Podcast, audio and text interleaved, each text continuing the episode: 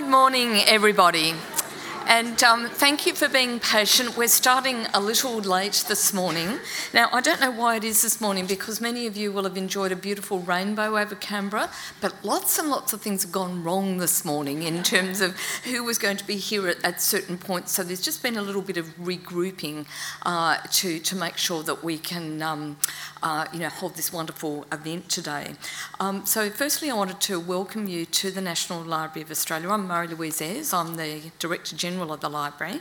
Um, and I really wanted to begin our day by saying that you are meeting here today on a building that stands on the lands of the Ngunnawal and Ngambri peoples, but also, I think, an organisation and, and a culture that is increasingly conscious that it is standing on the culture, the custodianship, the stewardship of knowledge country culture that has gone on in this place for a very, very long time.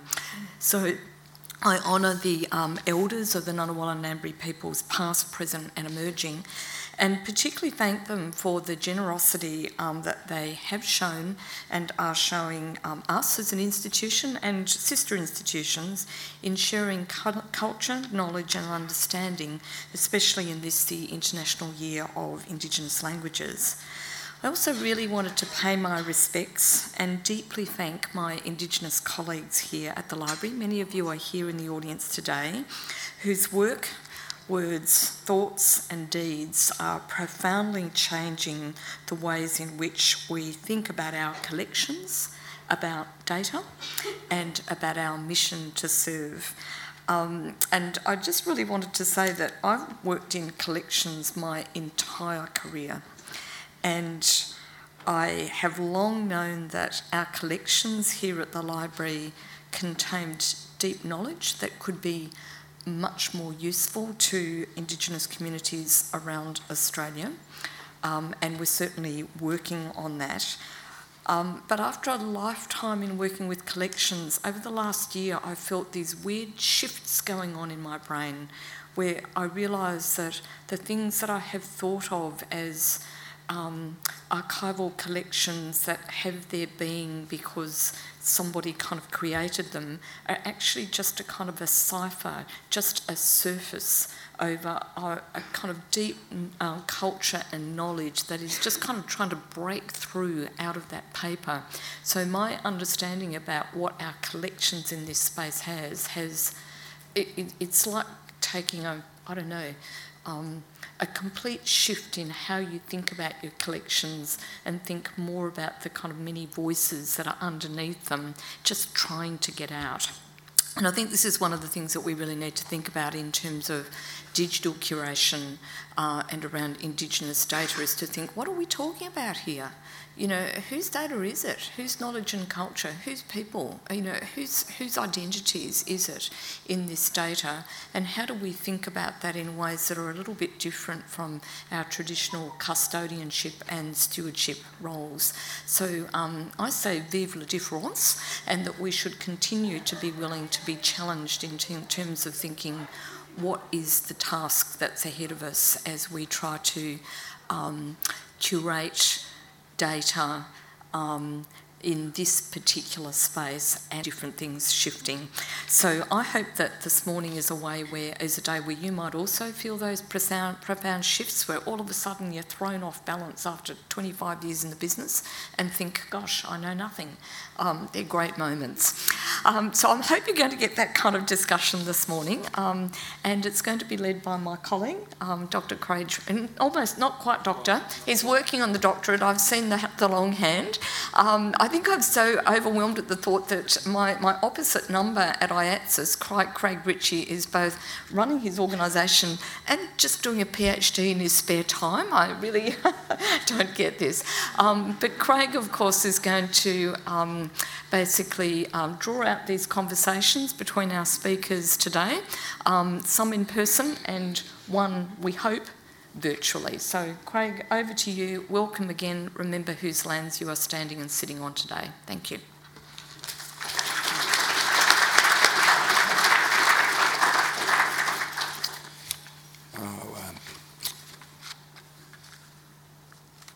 tanga noa Craig Ritchie, uh, uh, guri dangari, dangari gutunbari gimpesi o wataya Yalangurugu, uh, a kai Yalangurugu. Uh, ngā balor kakangaran barangundakan, uh, ba, uh, barangundakan. Uh, well, good morning, everybody. Uh, I'm Craig Ritchie. I'm a Dunghutti man. Our, uh, that was uh, that me dazzling you with our Dunghutti language. Um, for anyone who speaks it, probably adulterating it. Um, I'm a Dunghutti man. Our country is Kempsey on the mid north coast of New South Wales, uh, from the mountains, uh, uh, the New England ranges into the, to, the sea. Uh, can I join Marie Louise in acknowledging that we're on the lands of the Ngunnawal and Ngambri people? Pay my respects to their elders, past and present. Um, and can I extend that uh, respect to Aboriginal and Torres Strait Islander people that are here with us today and all of you? Thank you uh, for coming along. Uh, today, as you heard, I'm the CEO of the Australian Institute of uh, Aboriginal and Torres Strait Islander Studies um, my view, one of the best, um, but an institution um, that has had and uh, is positioned, I think, to have uh, profound impact uh, on the way that our country uh, grows and develops. Uh, today's event, of course, is a collaboration between IATSIS staff, uh, National Library of Australia staff, and AusPreserves uh, a collaboration uh, for which I'm uh, deeply appreciative, deep, deeply appreciative, and want to thank all of the staff that are involved. Um, as you heard, we have three speakers, two of whom you can see, one of whom w- we hope you will be able to see online. Um, and we also have various ways uh, to enable people to participate in today's event. Um, uh, obviously, if you are here in the theatre, as we get to uh, the sort of panel discussions where I will morph from CEO into either some combination of David Frost, Michael Parkinson, or Graham Norton. Um, and uh, I'll leave you to determine which uh, of those three um, uh, you'll be able to participate uh, obviously in person. Uh, if you're here but you um, feel uncomfortable about standing and asking a question, uh, there's online options. Now, the fact that I've stood up with a pen and paper will give you some clue that I have had some assistance um, in uh, navigating the online uh, options, and, and, we have an ability to field questions uh, online. My colleague Anthony over here is going to assist me um, with that.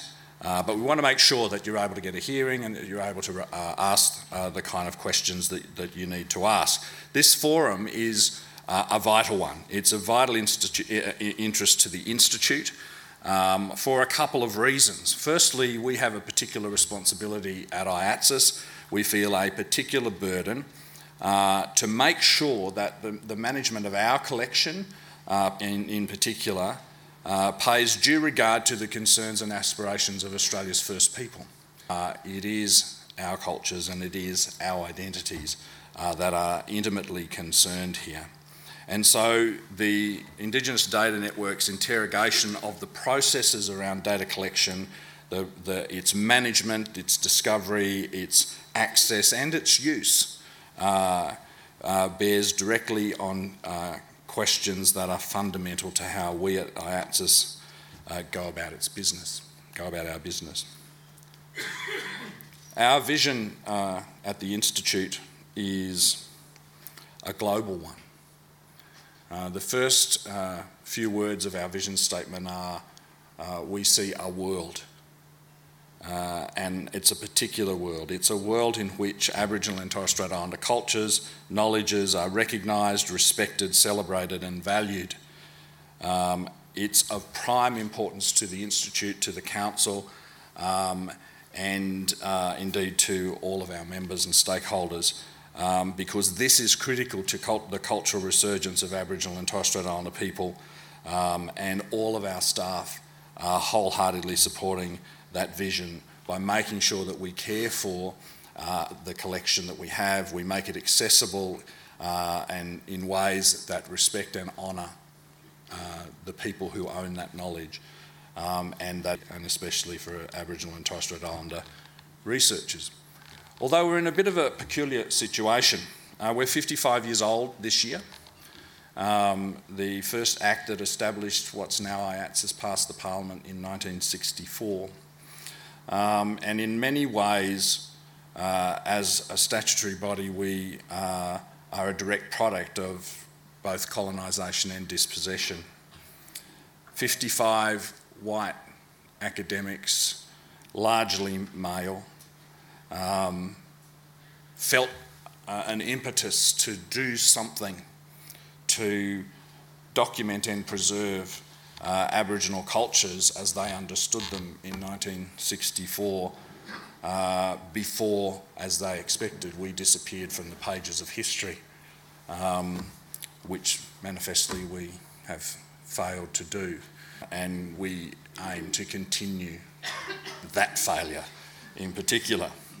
Um, but if they hadn't felt that burden, if they hadn't felt that drive, and if that uh, academic drive hadn't been matched by uh, the, the energy of what some might regard as one of the oddest members of parliament to ever sit in the House of Representatives, uh, Billy Wentworth, um, the institute uh, that I lead and that many of us in this room uh, uh, work in wouldn't exist. Um, now, since 1964, the Institute has evolved to become uh, not a backward looking institution trying to document a culture that was disappearing, but as a forward looking, proactive institution uh, uh, that uh, seeks to tell our stories and, and give people the opportunity to engage with those stories, to support the cultural resurgence of Aboriginal and Torres Strait Islander people, and to, to influence the kind of story that this country tells itself about itself and that it tells the world about itself. Uh, and, it's, uh, and we have a, a, one of our core commitments, our organisational values that we uh, are striving to unpack and think about uh, and, and, and operationalise is how we, everything, in everything we do we have an Aboriginal and Torres Strait Islander voice or voices uh, being heard. Uh, so we have to keep um, working at best practice and working and learning from our peers. And so collaborations and events like this are critical for us because uh, we want to hear from you, we want to hear from experts uh, in the particular field uh, uh under, under, consideration today so that we can learn together. Now, as I said, we have three speakers. Our first speaker um, probably needs no introduction, but since she's not here, um, it's probably necessary um, even more to, to, to uh, speak a little bit about her. Uh, she, of course, has a distinguished academic record and a proven and has a proven record as a fearless. Uh, I'm not sure that adjective does justice. Fearless uh, and articulate campaigner and commentator. Uh, many of us at the Institute feel that the 2018 NAIDOC slogan, Because of Her We Can, applies particularly uh, to Professor Marcia Langton. Uh, who was the first woman to chair our council uh, until this year, when uh, bef- uh, before the election, the minister appointed Jodie Sizer as uh, chair of the IATSIS Council. Professor Langton was described, along with Pat O'Shane, as a fierce, passionate warrior who has shown that we can go places where other Aboriginal people may not have yet ventured, and indeed where many non Aboriginal people thought we couldn't. Uh, rather than reciting her bio, which um, uh, you all have, uh, I will simply introduce uh, Professor Marcia Langton. She's the founder of the Indigenous Data Network, and today she will speak about its inception at the University of Melbourne uh, uh, in the context of the global Indigenous data sovereignty movement um, and Indigenous science, technology, engineering, and mathematics. Would you please make her welcome through the ether?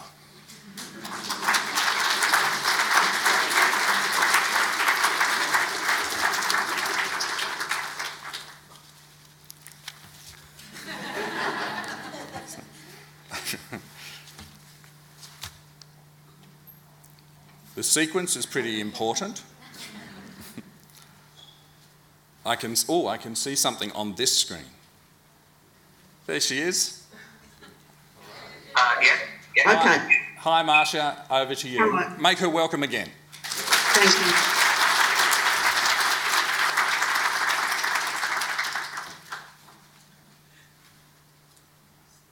Over to you. Hello, Hello.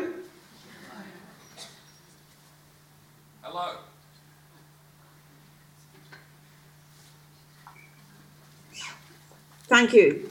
Uh, so I acknowledge the traditional owners, uh, the um, Ngambri people, uh, where your conference is being held, and I acknowledge the traditional owners here, the Wur- Wurundjeri people of the Kulin Nations. In 2017, uh, the Indigenous Studies Unit, where I'm located at the University of Melbourne in the School of Population and Global Health, organised the Indigenous Data Sovereignty Symposium with uh, the specific aim of developing a nationwide network to empower Indigenous advantage of developments in data science and maximise the use of their data resources for community benefit. We also aim to increase awareness of the importance of Indigenous data sovereignty for local Indigenous communities, researchers, government, and other related stakeholders, and provide information on custodianship, management of, and reporting uh, of uh, data, presentation of data, including models of monitoring and evaluation. Uh, following that symposium, we established the network uh, because of the overwhelming agreement that uh, there was a need for a network that brings together experts um, from universities, institutions, governments, and uh, communities. Our partner at that symposium was the Australian Institute of Aboriginal and Torres Strait Islander Studies, also the Lowitja Institute, uh, and we received a great deal of support from the University of Melbourne. Since then, we've established the network, uh, and uh, you'll hear from James Rose soon about the importance, uh, the ideas that we are, proposing to uh, our network.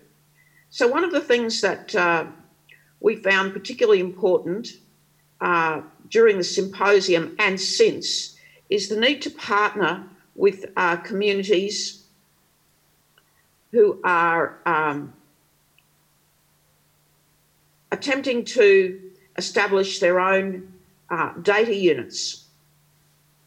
Our first partnership is with the Algabonyah Data Unit in Shepparton.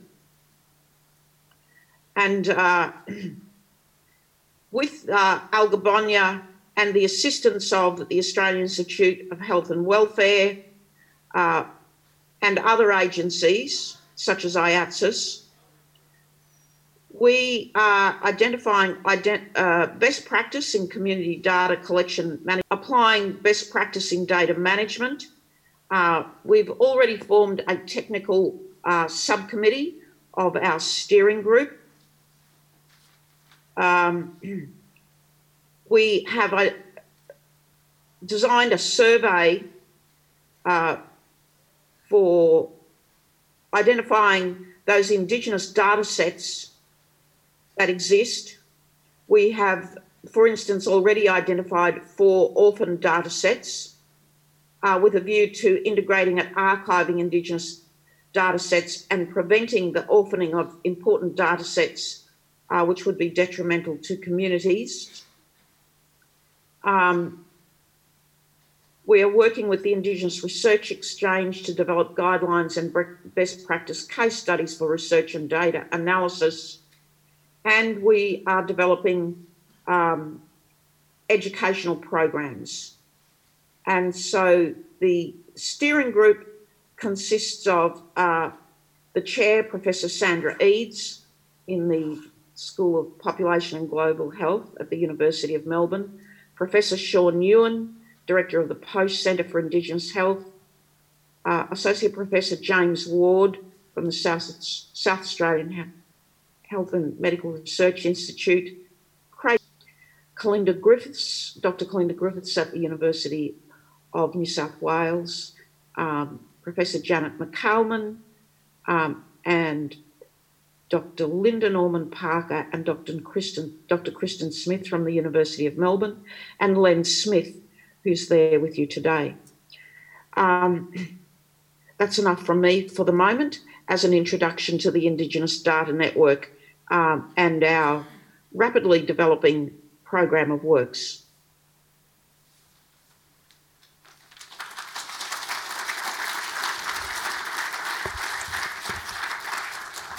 Thank you, Marcia, uh, for that uh, introduction. Uh, our next speaker is uh, Dr. James Rose. Uh, he's a Senior Research Fellow with the Melbourne University School of Population and Global Health in the Indigenous Studies Unit, where he is the coordinator of the Indigenous Data Network. Prior to his appointment, he had long experience in Indigenous communities and organisations developing information systems that supported their programs and objectives. Uh, Dr. Rose will explain the technical basis on which the network operates and including key terms, definitions, strategy. Thank you. Would you give him a welcome?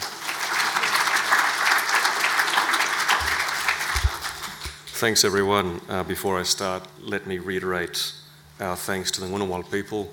Uh, in my previous incarnation as a forensic social anthropologist working for a native title representative body in Redfern, uh, I helped conduct quite a bit of research in this region uh, for a prospective native title claim. The last claim that I worked on was just to the east of here on the south coast. Um, uh, it's been documented in the media, so if you're interested in the kind of work um, that generates data, then that would be a good place to start. The You've heard the introduction from Professor Langton. The way that we're going to roll from here is that I'm going to go through the technical terms and definitions um, that underpin the work we're doing at the IDN uh, and the standardised language that we want to build nationally to begin creating a consistent uh, discussion around uh, policy in this area. And then I'll be followed by uh, Dr. Len Smith, who's going to talk a bit more about the specific um, development of um, the IDN. If you have a Twitter account, please follow us on Data Indigenous. Okay, there we are. Now, am I controlling the slides or is. Okay. Great. The first term and definition that we have to talk about, and which is very hard to find literature on, especially in this particular space, um, is that of data. What do we mean by data? And particularly, what do we mean by Indigenous data in this context when we're talking about curation? I'm going to rewind a little bit into my uh, anthropological and linguistic training and talk about where data sits in a development chain, okay, a semantic development chain uh, that all people um, participate in, all cultures have this kind of uh, production process, which starts with human experience of the world at a physiological and neurological level. What happens when each of us moves through space and time and interact with one another is that we detect what are effectively changes, physical changes in our, in our environment, changes in uh, the electromagnetic environment, which are converted by our sensory systems into get the data eventually. What, what this means is that each of us has a universal set of equipment for detecting sound as changes in air pressure, changes in electromagnetism, which we detect as sense, uh, and changes in the wavelength of light, which we call sight. And what happens when those changes are detected by our sensory equipment is that it's processed uh, in our brain at a, at a subconscious level and cognized so that we can react in different subconscious ways according to the immediacy of those detections. What makes human beings so special evolutionarily is that uh, we have developed a very sophisticated capacity for uh, symbolic construal or realization of that experience in the form of language. Uh, so other species have limited forms of language, but Homo sapiens and possibly other hominidae um, for language. And what language allows us to do is realize meaning. We generate meaning from our experience. So, on the one hand, we're moving through space and time, we're interacting with each other, our brains are processing changes in our physical, uh, chemical, and electrical environment. And then we're cognizing that, just like all the other animals that we share the planet with. But what we do with language is generate a, a very elaborate, uh, layered system for turning that experience into meaning. And it, without going into too much detail, what we get out of that is information. So, information is a universal product of human experience using language to create meaning. All cultures generate information. Information is the specific domains of experience that have been transformed using specialized domains of language, specialized types of language. So in the academy, we talk about faculties and departments and schools and so forth, which reflect increasingly specific branches of language for realizing meaning, which allow us to do increasingly effective things to the world around us and to each other, and be it in medicine or engineering, computing, and biology, or whatever. Literature, art, music, it's the same. We've specialized those areas of language sufficiently is that we are able to quantify elements of those languages into characteristic units, characteristic uh, traits which we can assemble into collections. And it is those characteristic traits that we refer to as data. Data are the characteristic attributes of already specialized domains of language, which we call information, that we can count. That's what data is. And it's, it's the same in every single field. So when you're creating a spreadsheet and you have columns, what you're doing is distinguishing characteristic attributes from the field of language that is already specialized that you're using to create meaning about a specific domain of experience. Okay, we all do that. Even outside of the academy, we do that. We do it when we learn to shoelaces, for example. We, we learn to go to the toilet as small children. I can say, having had small kids, that's quite an elaborate process. And at the end of it, if we turn that into a specialised field that can be reproduced in a controlled environment like the academy, then we get data that we can count. So, what's very important to this conversation about Indigenous data is the concept of property. The World Economic Forum in 2011 released a paper in response to burgeoning pressure from Web 2.0 participants. When I talk about Web 2.0, I'm talking about uh, the, the dominant media platforms of the internet with which we engage actively. Social media, for example, Amazon, eBay. Uh, these are not static articles on pages that we used to read back in the 90s. That was Web 1. Web, point, Web 2.0 is a participatory environment, and people are contributing incredible volumes of information to the platforms from which they in turn receive a service. The World Economic Forum in 2011 uh, said that uh, this, this economic activity, which is what it is, uh, does in fact constitute a form of intellectual work on the part of people who are participating on the internet as clients rather than service providers. And as such, it generates uh, an asset, generates uh, financial value. So they describe this as an emergent asset class, a new asset class, data, personal data specifically which is uh, comparable to tangible assets such as real estate and infrastructure. Then, uh, around about the same time, the International Accounting Standards Board and the IFRS, the International Financial Reporting Standards Foundation, consolidated their standards to reflect uh, this uh, refined definition of data as a form of property generated by work uh, to fall into line. So that now, um, before we go any further, last year the European um, Union, I think, uh, released the GDPR, the General Data Protection Regulation, which explicitly describes the data that is held by Web 2.0 platforms such as Facebook, Twitter, and others as the property of the people who generate it. and that each European member nation protection authority, as a consequence, to whom individuals can report breaches of that regulation and request that all their data be deleted. And you might have heard of this in terms of the right to be forgotten, which that bit of uh, legislation now enshrines in the European Union. We don't have that in Australia. We have layers of privacy regulation, but it's not the same thing, especially when we're talking about Indigenous data. What is Indigenous data? The concept of indigeneity is the product, the inherent product of a colonial exercise such as that that was undertaken in Australia. Otherwise, there would just be Australians. What happens, uh, what has happened in Australia, can be characterised as a, an organised unilateral asset transfer from Indigenous people, in the first instance to Britain, and after the devolution of governance by Britain to the Australian Commonwealth, thereby to the Commonwealth, which now resides primarily in this city. Uh, the staggered nature of that um, asset transfer started off with land, the alienation of land, in a wholesale act of appropriation of the continent of Australia. Uh, it was then followed quickly by the alienation of natural resources. Uh, alienation meaning, of course, that um, people who originally enjoyed access and use of use those resources. Alienation means to be locked out of.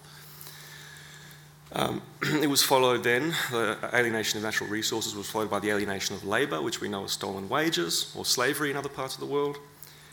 And uh, then, as the colonial administration developed and became more sophisticated by the end of the um, 19th century in this country, we began to, began to see the development of a specialised language. So I spoke earlier about the development of specialised languages such as uh, biology and chemistry and so forth. In a colonial administration, one of the most important forms of specialised language is that um, which regulates Indigenous people, Indigenous labour, and uh, Indigenous owned assets. And we know this today variously as ethnography or anthropology or any of its affiliate branches of specialisation. So these are specialised languages that have specialised terms and definitions and a specialised way of Indigenous labour, Indigenous land, religion, uh, ceremonial practices, uh, economies, and so forth, which seeks to regulate it. So it turns it into a domain of knowledge for non Indigenous people that can be controlled. And out of this highly refined and distilled formal language, of course, we get data and this is Indigenous data. Uh, this is how we arrive at the point we're at today. And to contextualise that a little bit, everyone's very familiar with the concept of land rights, and that was an attempt to um, restore or reverse some of the alienation of the, alien, of the land that was initially taken by Britain. And we've had um, an attempt to reclaim some of the stolen wages, so we have begun to address as a nation some of the issues around stolen labour and now we're beginning the slow process of beginning to try and restore the property rights around the appropriated Indigenous data. And sitting in between labour and data, we have information. This is another area of law which is covered by IP, trademarks, copyright, and so forth. That's quite well developed. But law around the restoration of Indigenous data is not well developed. And that's what we are aiming to address with the Indigenous uh, Data Network. Len is going to follow shortly and discuss the more specific applied uh, feature of that endeavour. So without further ado, I'll hand over to him. Thank you very much for listening.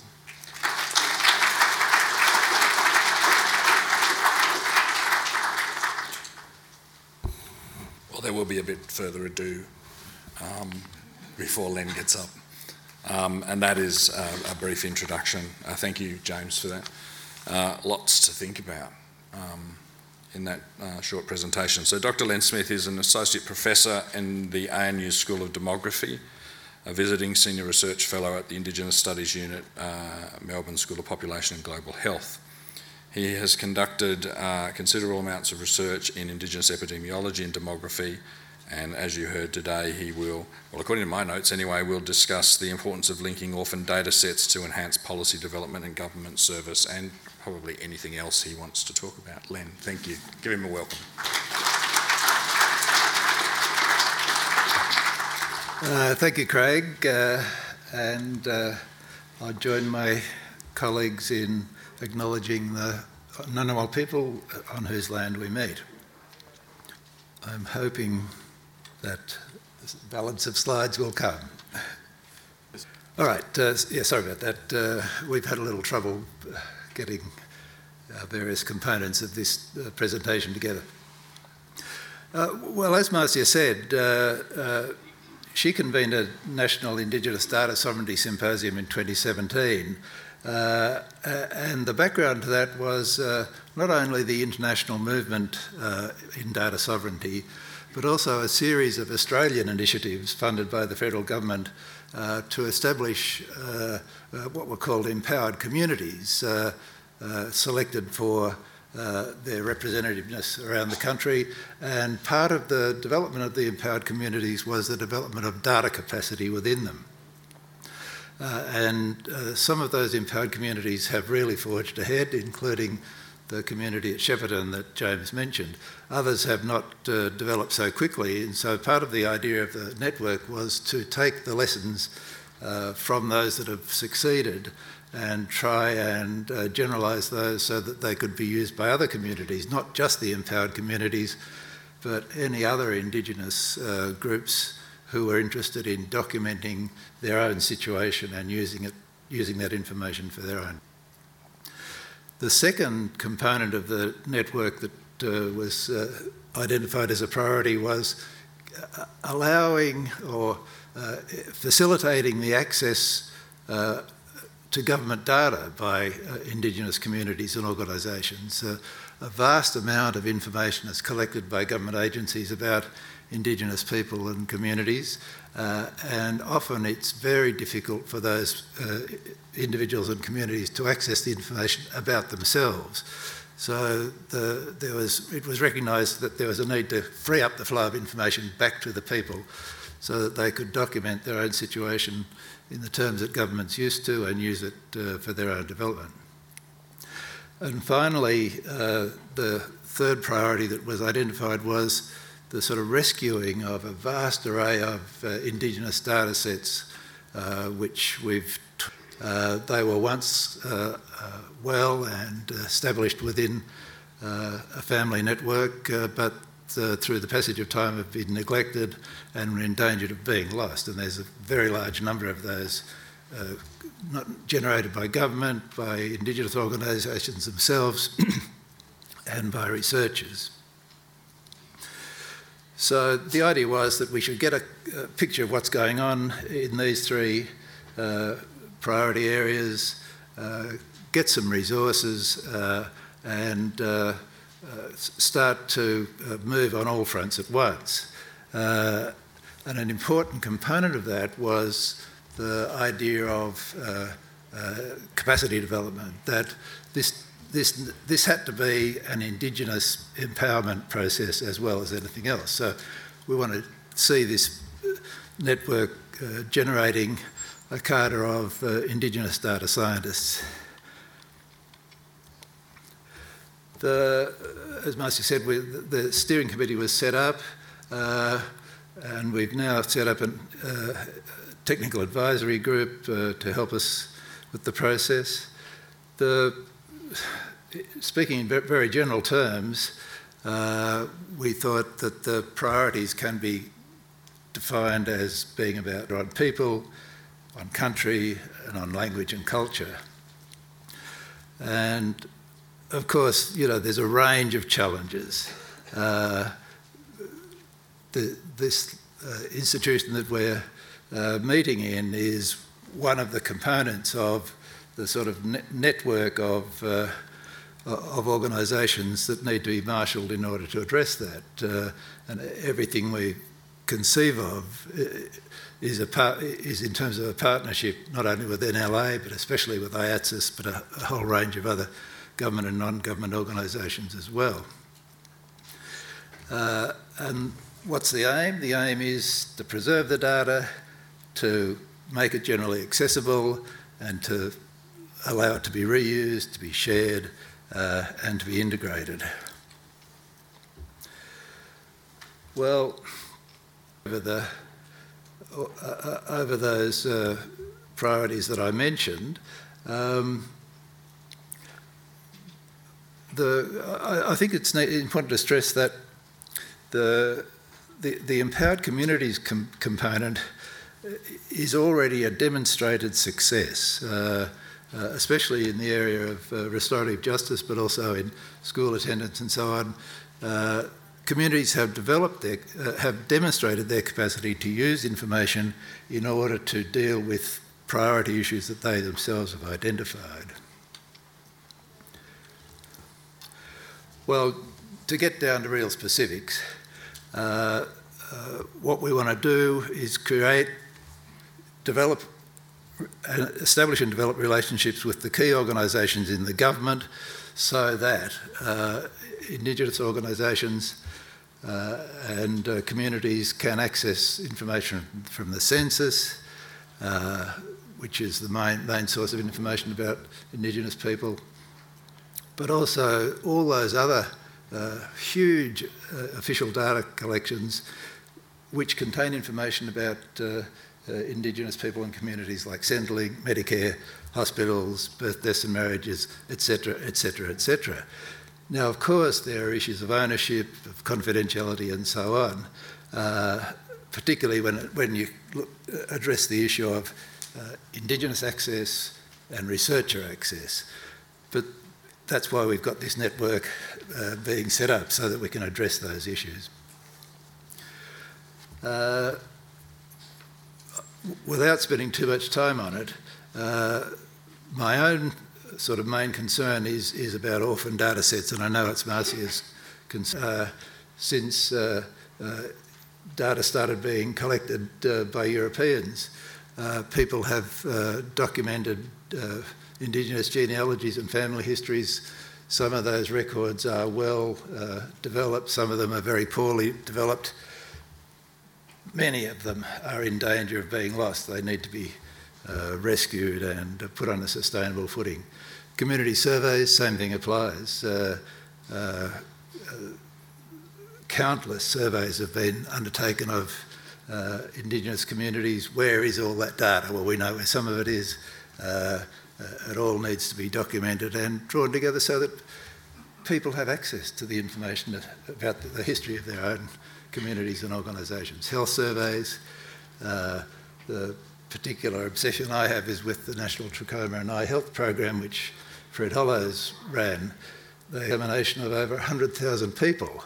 Uh, that information is sitting uh, largely in paper in a basement somewhere, it needs to be rescued and, uh, and used as a baseline for contemporary research.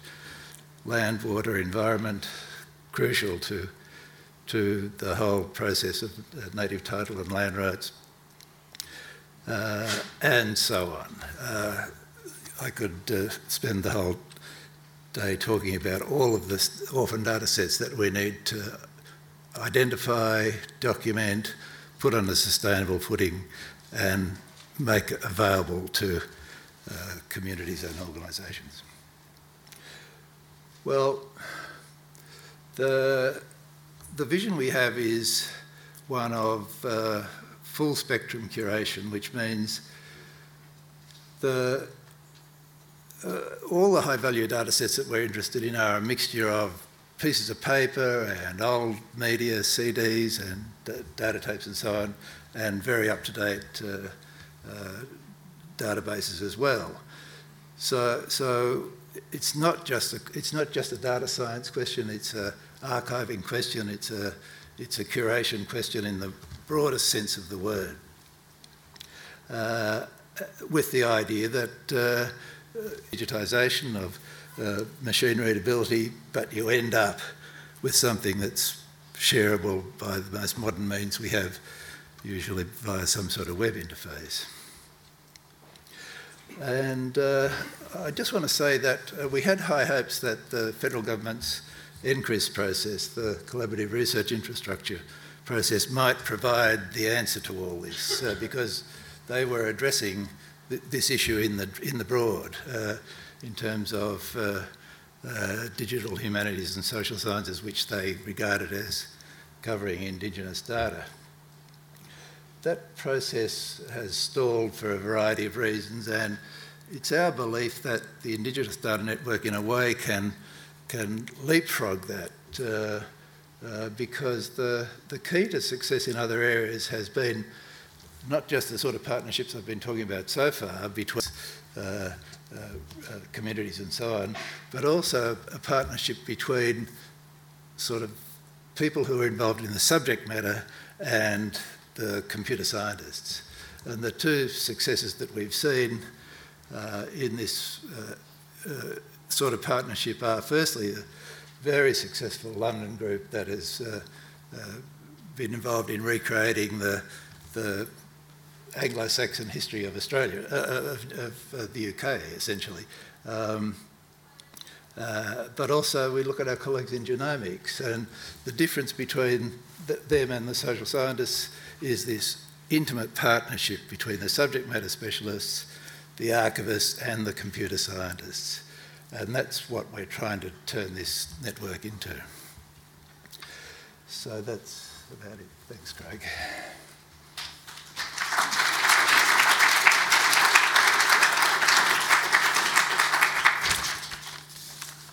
Well, thank you, uh, uh, Len.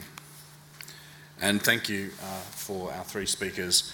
So we now move to questions, and uh, we have roving mics. We have a couple of mics for our two uh, folks down the front. And can I just remind everybody that as this event is being, wait until you have a microphone before you speak, um, uh, so that you'll be heard uh, but also captured, um, and uh, forever and forever. And um, it would be great if you could identify yourself briefly uh, when you um, ask the questions. Um, and as I said before, there is an opportunity through the Facebook comments for you to um, send in your questions um, and they'll be relayed to the tablet down here through the mysteries um, of the ether. Um, and um, we'll be able to make sure you get those questions asked. And um, I can see Marcia here. you can't see Marcia, but we. Uh, can you hear us, Marcia? I can't hear you. You might need to unmute your microphone. Um, there you go. Okay. We, great. All right. So let me just slip over here and. Do we have an opening bid for a question? Way up the back. If you could just. Uh, I know yeah. you're shy, but if you could stand up and identify yourself and. Uh, Hello, I'm Bronwyn Coop from IATSIS. Thank you all very much. Um, you've answered a lot of my questions about exactly what Indigenous data is and um, where organisations uh, like ours have a part to play. Um, you've talked a bit about learning from successes, and I'm just wondering if you could help me to visualise that by unpacking a bit around the Shepparton example. Is that question to anyone in particular? Um, well, I think a number of people talked about it. James, I think in particular, we, we you mentioned it. A bit okay. about the, the Shepparton project, Marcia. Yeah, thanks. Um, uh, good question. So, um, the Kaiela Institute in Shepparton is the lead organisation in the Empowered Communities Network. And the, the region around Shepparton um, is an empowered communities region. They've been working for some years with the other leaders from the other empowered communities regions to develop a, um, an approach uh, that involves uh, local community organisations and local Aboriginal pop- and Torres Strait Islander populations in uh, planning and prioritising um, policy policies, funding, and implementation of, of programs in their regions. In order to do so, Shepparton, uh, the, sorry, the Kaiela Institute in Shepparton has developed the Algabonyah Data Unit and other um, empowered communities regions are doing likewise. So there's one in Kununurra also. in, uh, and the East Kimberley is also one of the empowered communities regions. The, uh, the, um, the point of having local data units is to, uh, well, first of all, to collect their own data. Um, so, uh, for instance, by doing household surveys, community surveys, um, having consultations with the community to develop uh, a view of local priorities. So, in, in uh, the Goulburn Valley region uh, around Shepparton, one of the local priorities is um, early childhood education. Um, and that is one of the 56 priorities that the community has developed. And they've worked with an epidemiologist and um, others to um, combine their local data with existing data from the ABS and so on um, to get a picture of their own region. And so I think when I uh, realised, when I realised a community report card I, I thought, well, this looks to me like Indigenous data sovereignty in practice, developed locally without um, any particular knowledge of Indigenous data sovereignty, but an organic movement to empower local people and to develop priorities and to uh, collect, use, and interpret data for local priorities. And so that is an empowerment process. And we've partnered with them in order to assist them with technical advice and to further develop their model and also uh, to work with the other com- empowered communities regions to uh, formalise and perhaps uh, make more uniform a sort of national Indigenous data network of local community data units like the Algabonyah data unit. Um, does that answer your question? Uh, Marcia, I might follow that up with a supplementary. Um, do you think uh, what we're trying to achieve, or, or uh, would be? I think it's interesting that the, the, this has sort of begun with empowered way of framing uh, interaction and relationship with those communities. If there wasn't an empowered communities uh, sort of framework in existence, uh, and there wasn't in the context of that some regional or local institutional capability, uh, would the sort of things we're trying to achieve be possible? Uh, well, it was discovering the Algabonyah data unit um, arose from the University of Melbourne partnership with the Goulburn Valley region and the University of Melbourne contribution to the development of the Kaiela Institute the Academy of Sports and Health Education, and uh, the work that we're doing to ensure that, that local Yorta Yorta people and other Aboriginal people in the area enrol in um, award courses at the university. Um, when I sent out the invitation to the data symposium, uh, the Algabonyah data unit put their hand up, and I realised that they, a paper from them would be an excellent demonstration of, of uh, the needs of communities. But as it happened, um, the symposium was held before the um, actual development of other data units in the country. But um, through our network, we knew of other programs, and they're not involved in the Empowered Communities um, network at all. So, for instance, my colleague, Dr. Lyndon Ormond-Parker, has been working at Wadeye for many years in the Northern Territory, um, where he and his team have digitised 40 years of um, community audio, video, photographs, uh, much of which concerns their cultural life, uh, their church life, their funerals, their sporting events, community events. And he uh, set up a television intranet, um, which is broadcast so that so that the digitised community archive can be broadcast on television screens in the community.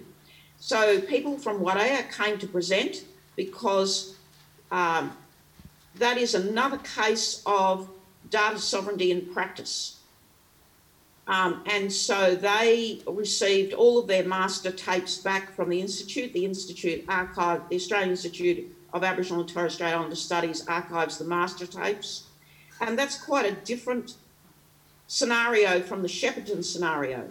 We also had um, the uh, project from the um, Yawuru people in Broome. So the Yawuru have a native title determination and uh, agreements and a very sophisticated um, native title corporation. The Yawuru people wanted to do their own household survey and they um, partnered with Mandy Yap at the, at the ANU and they presented on their household survey and why they were doing their household survey so that they want to have their own population data and the sorts of questions that they want to ask Yawuru people in order to develop um, their community according to the priorities of the community. So there's a different uh, scenario. Um, and so, as a conference, we ended up with six of these local data sovereignty efforts, and each one looks a bit different, but each one of them raised the problems that we are now addressing. So, would there uh, be uh, a potential for um, what we are doing to meet the needs of local communities? I think in many different ways the answer is yes. So, amongst the uh, orphan data sets we, uh, um, throughout the nation, we suspect that um, land councils, Aboriginal medical services, Aboriginal legal services, ranger corporations, and other types of Aboriginal organisations have often data sets from um, you know years of operations uh, that are not digitised and are not able to be used by the communities. Now, of course, it's impossible for us to say at this stage that you know an ideal world would be the digitisation of all of those data sets. But we first of all need a survey of those data sets and to identify the ones with the highest priorities. And I imagine that the highest priority would be at this stage the ones that are most vulnerable and at risk. And also those data sets, such as population data sets, that are important for, um, say, critical health interventions. The um, elves have told me that there are no Facebook questions yet. Um, uh, please don't let Facebook just be the home of polarised arguments. Um, uh, let's use it to uh, pose some uh, knotty but really important questions. Um, I'm going to throw to the room though. Any for any? Uh, who's going to ask the next question in the room? Oh, there's a hand up the back. Also another shy person, but. Um, I'm Fiona Blackburn. I'm from IATSIS. I'm interested, Len, in what you were saying about the orphan, the health surveys, um, in re- in the context of the very local uh, focus that Marsh has been talking about. Some of those health surveys, I should imagine, would be, uh, you know, national, cover great swath that the relevant data might be returned to communities, to local communities that could use those subsets of that data. Yeah, thanks, Fiona. Um, well, well, we're entering a new era in Australia in terms of uh, data access uh, as a result of some Commonwealth initiatives uh, essentially started by the Productivity Commission. And the, what, what's come out of that process is that as far as Commonwealth data is concerned, uh, a, a lot of the restrictions on access that existed in the past look like they're going to be uh, removed. Now, that doesn't mean that individuals' data is going to be made available to anybody who wants it, but it means that we can, we can see through the use of appropriate technology, the sort of technology that's commonplace in like you know, law enforcement and national security, or in the health sector for that matter, where you have graded access to data depending on what your credentials are. Now, there's a whole lot of specific issues involved there when you're talking about Indigenous data because of the issue of uh, uh, Indigenous data sovereignty and ownership. Uh, but, but the technology, we believe that the technology is there that will allow graded access to things like health surveys so that communities can get health uh, relationships with their doctors, uh, that that uh, researchers can uh, do epidemiological research drawing on the data that begins as individual health records, but without jeopardising the confidentiality of those records. And there's a whole area of, uh, of technology associated, associated with what they call the semantic web, which enables this to be done. But, you know, we're talking about something that is going to be some years in the development, I'm sure.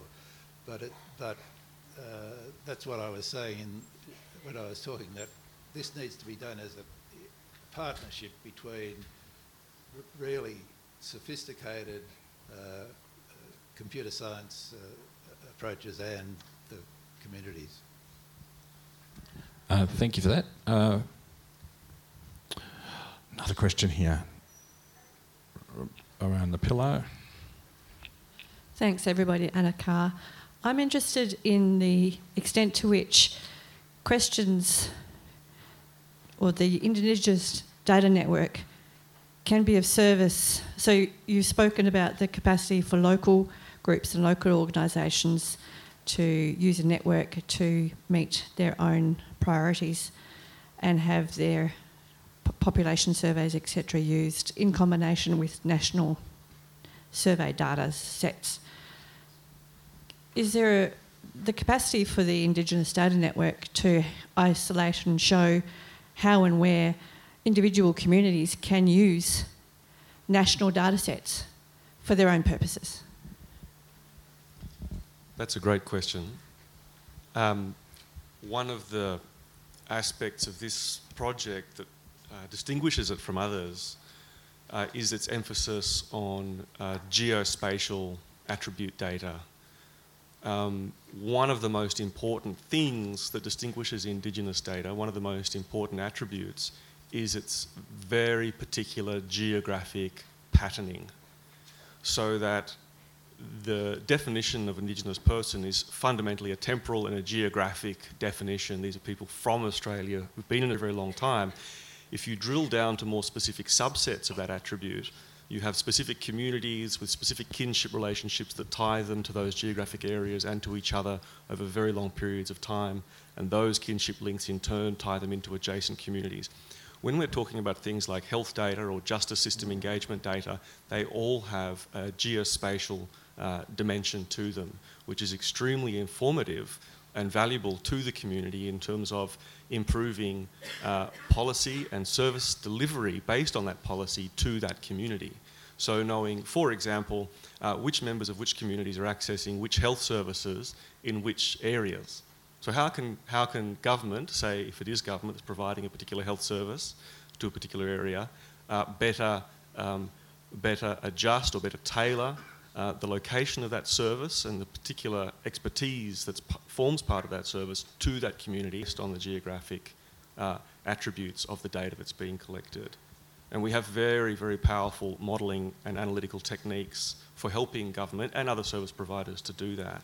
Uh, the challenge is really uh, nationalising it, uh, making it national, and standardising it nationally so that communities um, can have a coherent and cooperative involvement in the way that data is used for their purposes. Does that, does that answer the question? You look like you're ready to respond, Len? Okay. Uh, terrific. Now, I should just say that the live stream will end at 11.15. Um, we started late, so we might just uh, um, push on a bit beyond that. Um, now, the live stream, though, will be available on the IATSIS, NLA, and AusPreserve's YouTube, YouTube pages uh, after the event, so you will be able to uh, revisit the event. I'm going to uh, take a couple more questions if there are any in the room. We will have an opportunity for informal interaction um, once the event is finished. But there is a question over here and over here. We'll go here and then we'll go here. You, sir. Oh, hi. I'm thanks for the National Mapping Agency. Um, and just to uh, go on with that idea about geospatial data and the idea that it connects, like at, at GA, we say that everything happens somewhere. And we've started talking much more about digital data rather than uh, digital mapping, sorry, rather than geospatial data or location information, just because people are familiar with it. Um, but I'm also I'm interested to know what um, how place is being connected in or considered in the Indigenous data network, and you, we talk about the um, having standards um, you know, national standards and being able to nationalise this. What specifically could we do in government to, um, to, to improve the way these things work? Len. Well, uh, James will probably want to say more, but uh, one of the things that would be great for us is if we had uh, an Indigenous geography, uh, if we, uh, which had a historical dimension as well, uh, locations that are important in, in terms of uh, uh, Indigenous history in Australia are no longer part of the standard gazetteer. We're talking about names, not the naming of geographical entities. So that would be my, my response to that. But there's a lot of contemporary issues too, and I think James is probably better to talk about that.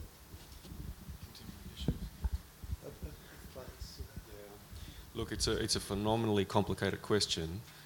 Um, with my native title hat on, uh, all of the data that we collected uh, as part of the evidence development process for native title claims was fundamentally geographic.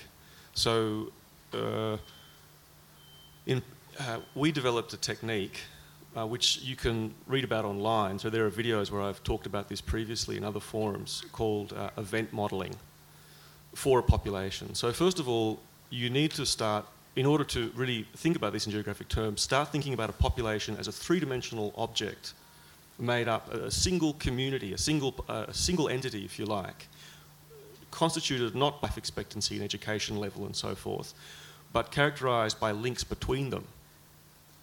Each link between a pair of individuals has a geographic expression. It's a geographic expression that can be defined in a number of different ways. If you take one geographic expression of a relationship between two individuals, it's the birth locations of those two individuals. So straight away, you can begin to unravel what I'm talking about when I mean that Indigenous um, identity is a geographic identity because the birth locations of everybody in that single community is inside Australia for 2,000 generations at least. And then within that relational population model, you have specific concentrations of relationships which are distinct to particular peoples with distinct languages and cultures and so forth. So, for example, you know, we talk about Ngunnawal people. These are people whose relationships re- recur over and over again in a particular geographic domain, which is the region that we're sitting within today.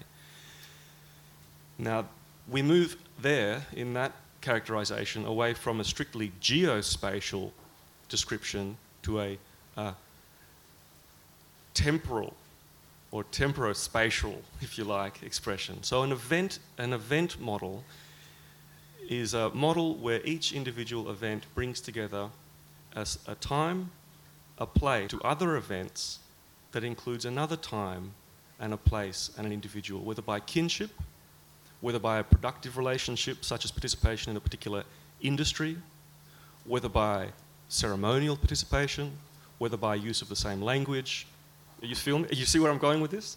Okay, so we begin to develop much more sophisticated, much more analytically powerful ways of understanding population dynamics, not just for Indigenous people, but for all people. But specifically for Indigenous people, where the question really is how do uh, services um, controlled by Indigenous communities get uh, properly delivered, right? Tailored and delivered to specific communities, as Craig pointed out earlier, with different needs. And as Marcia referred to earlier, I mean, the, the, the needs and interests of communities in, in the East Kimberley are very different from those in La Perouse or in the Western Desert where I grew up, for example. But this requires a, a, in demography, in health delivery. I mean, this is a big endeavour.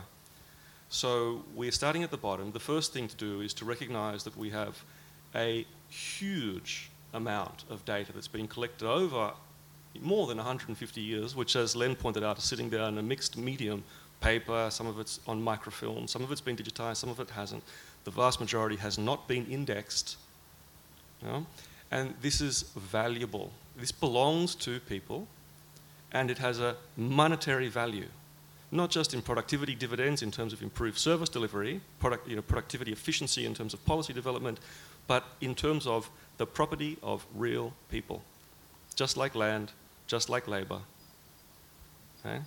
So as Marcia pointed out at the beginning uh, of this Q&A session, the, the first thing we need to do, and keeping in mind that orphan data sets are the priority, is to begin a nationwide survey and audit to find out what actually is out there that is not known, right, to the owners of that data, so that we begin, just like we did after World War II, begin to link back the stolen assets to the people who own it, yeah, and then begin to turn it into a more effective modelling and analytical device for those communities. Thank you. Uh, thanks for the question. Thanks, thanks for that. Um, I was going to ask accounted for diaspora amongst Indigenous Australians. Uh, so I'm Dunghutti here, but I'm on Ngunnawal land. I'm not in Kempsey. Uh, we have Dunghutti in Melbourne. We have Dunghutti in, uh, in Adelaide. Uh, so I have slight anxiety about over geographicalising uh, how we understand Indigenous Australia because that may well obviate uh, and render lots of us invisible because we're not geographically defined anymore. Uh, there was a question over here. Uh, I'm told we can go a little bit over 11.15 with the live feed for those online. Could I just um, say Marcia. something? Yes. Could I say something about uh, your concerns about over geographicalising the data?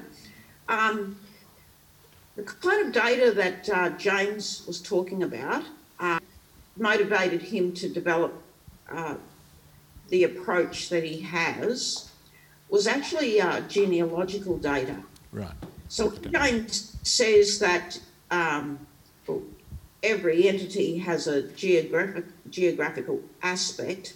They also have a genealogical aspect.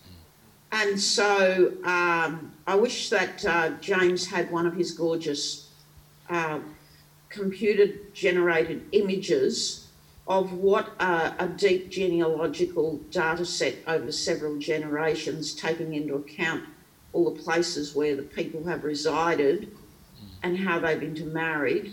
Um, so, so that could show you um, how exactly what you're talking about, how a, a core population and its diaspora can be captured by data and the attributes of uh, that population are genealogical, geographical, um, historical, and you know, and and of course there are several other key attributes. Uh, super. Well, he's here. I'm going to um, have a look at one of his pictures then. Yeah. Thanks, thanks, Marcia. Um, there's a question over here, and we have a question online. So we'll just go over here in the room first of all. It, it may be the same question that is online because I Are posted. you are you Miriam McBride? No.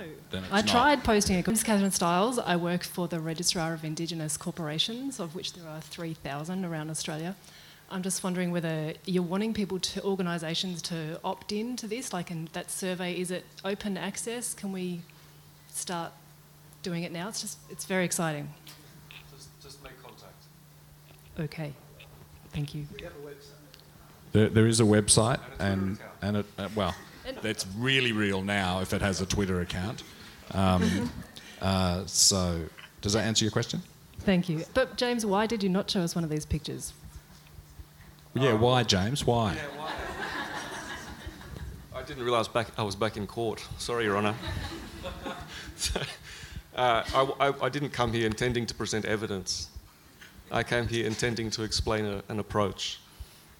But you know, we can. I mean, if, if uh, the technicians are around, we can we can unplug one computer and plug in another one. If you...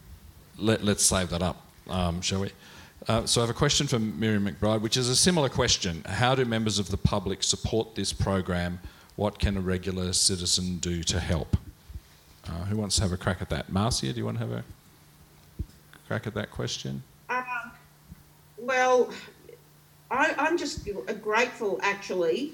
Uh, from what I can't see the audience, um, but I can hear some people um, apprehending what we're talking about. the more people who understand the, urgent priority for an approach like this, um, the more able we will be to uh, convince governments and indeed communities to uh, not be afraid of data, to share data, um, and to um, assist. I mean, there's lots of institutional support for this approach that would be most welcome. Um, I think, um, say, those of us who have orphan data sets of our own, um, such as mine, um, it's not quite orphan yet, um, but it results from three Australian Research Council linkage grants over roughly a 10 year period, uh, gathering together data on agreements with Indigenous. It's all online at atns.net.au. It's had no ARC funding for a long time. It's unlikely to get any more ARC funding. Um, and I, I've managed to keep it, uh, it up to date with interns and, you know, scrabbling together 15,000 a year to keep it online. But if I can't do that in the future, it will be an orphan data set. So we have to build into our thinking how do we prepare for um, data sets to be archived and yet remain accessible before they become orphaned. So I've volunteered the data set, um, the entire collection, um, to uh, as a as a subject, you know, as a case study to ensure that we get uh, our our approach right. So there'll be a number of steps and protocols that we'll have to develop. And I'm sure that there are many other data sets like this hidden in universities and in institutions. And just coughing up the information to us will be an enormous help in the first instance. Well, thank you for that, um, Marcia. I've had the, the elves have told me to wrap up, so um, I am going to draw the formal part of our um, event to a close.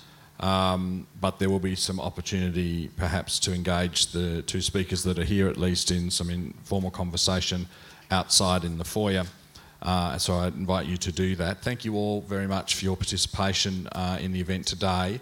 Can I just give AusPreserves a bit of a plug? Communities of practice like this uh, provide opportunities for practitioners, researchers to come together and to share the, uh, their experience and, and perhaps save themselves from a bit of agony of starting from scratch when they don't perhaps need to start from scratch because somebody's already done something. So it allows uh, a, a, best practice uh, corpus to be built.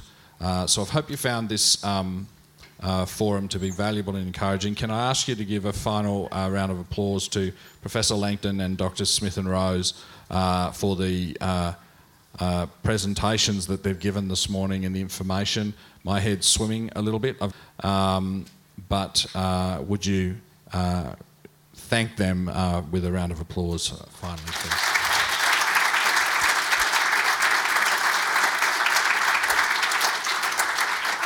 And, and, look, finally, I did notice there was a table in the library bookshop with Marcia's two books on it.